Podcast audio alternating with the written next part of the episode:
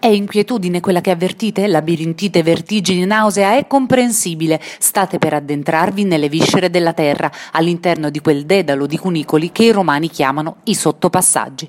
Di fatto rappresentano l'imbocco del muro torto, anche lui di suo con un nome non del tutto rassicurante. I sottopassaggi promettono di congiungere rapidamente Porta Pia con Piazzale Flaminio, ma ogni autoctono sa bene che se tra il punto X e il punto Y ci sono infinite linee di congiunzione, tra la Nomentana e il Lungotevere c'è solo il muro torto, percorrendo il quale può accadere qualsiasi cosa. Lavori in corso notturni con ricorrente cadenza, tanto da poter ipotizzare l'ulteriore soprannome Salerno-Reggio Calabria de Noantri, macchine cappottate sul curvone che lambisce Villa Borghese, maledetta borghesia, rendono la traversata ricca di stimoli e di sorprese. E meno male, altrimenti pensa che noia, visto che neanche prende il telefono. Non prende il telefono? Oh santo cielo! No!